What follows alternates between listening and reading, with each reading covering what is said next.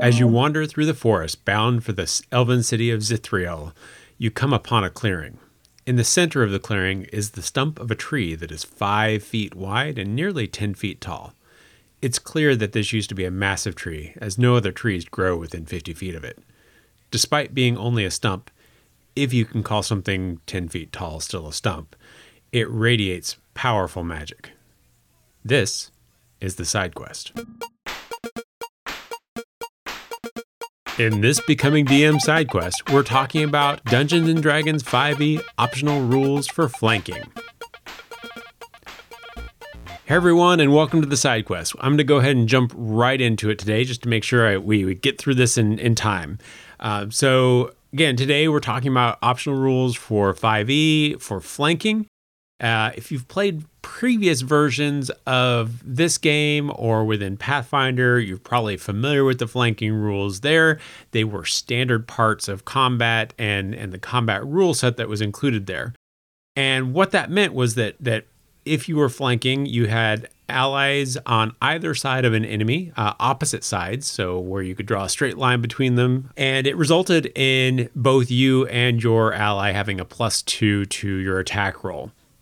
Uh, so this was was fairly common, and with the release of 5e, it was notably absent from the standard combat rules. Uh, in order to implement any sort of official solution for flanking in 5e, you would need to use the optional rules that are included in the Dungeon Master's Guide. So, if you have the Dungeon Master's Guide, flip to page 251, and it's very similar to what it was before.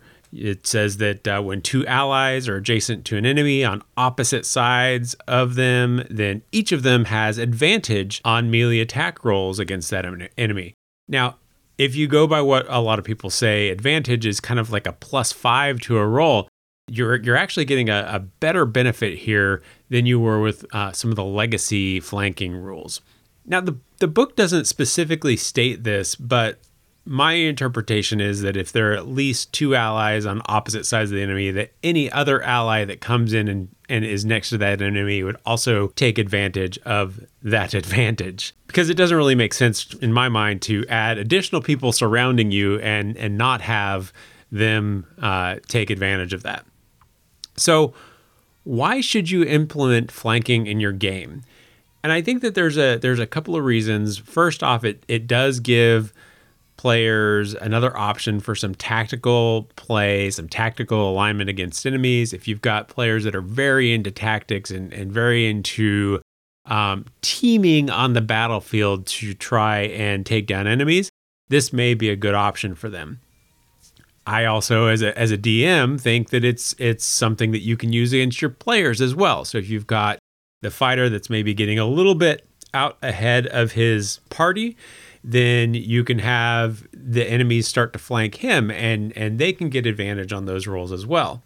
It also I think makes combat a little bit more realistic because if you're getting surrounded by enemies, you you're you're not going to be as good about being able to dodge their hits, being able to uh, anticipate what's coming at you. So uh, implementing this, I think, adds a little bit of realism because we we're, we're not doing any sort of facing currently, um, and that is a different optional rule. Maybe we'll cover that in a in a future side quest, but we're not doing facing. So so everybody that surround eh, that's next to an enemy kind of has the same advantages, disadvantages, etc.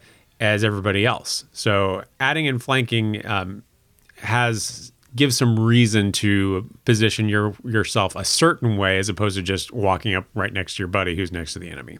Now, it's not all it's not all rosy. There are reasons to not implement this in your game, and I, I think that the big reason is it can contribute to that whole five-year-old soccer team mentality of every everybody bunching up around one enemy because hey, if we do this, we get advantage. And so let's just we'll just circle encircle every enemy, take care of them, and then encircle the next enemy. If your players do this, you can always create some situations that are maybe not beneficial to be bunched up like that. Uh, I like to think of area of attack where um, oh the fireball just killed killed you and your your buddies because you were all sitting next to each other or something a little bit less nefarious like burning hands or fire breath, acid breath that comes out in a cone can all have have a a um, a way of dis- discouraging your players from just doing this kind of tactic. I I do think that it's still valuable to have in the game, but but you need to be prepared if that's the only thing that your players rely upon. So just keep that in mind as you go through it.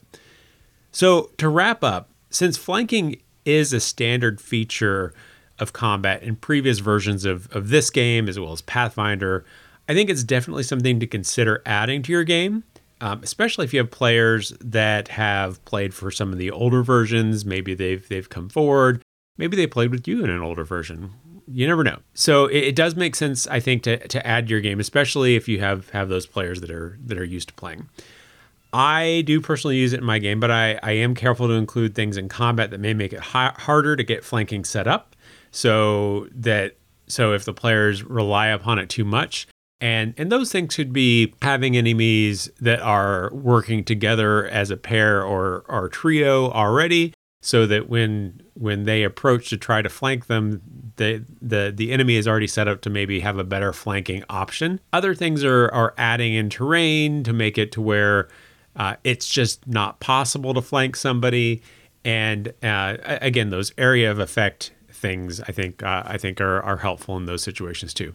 So that's the discussion on flanking. There, it's fairly straightforward if you're familiar with it on previous versions. It's it's the the mechanics are roughly the same. It's advantage versus plus two, but um, how it gets set up, how you use it is is pretty much the same.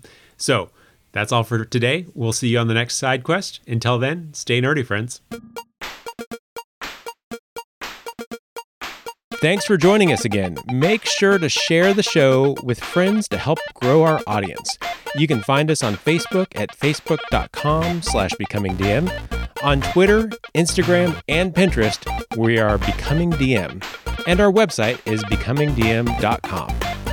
Becoming DM is produced by John Welsh and Danielle Tremblay. The show is edited by John Welsh. We'll be back in two weeks.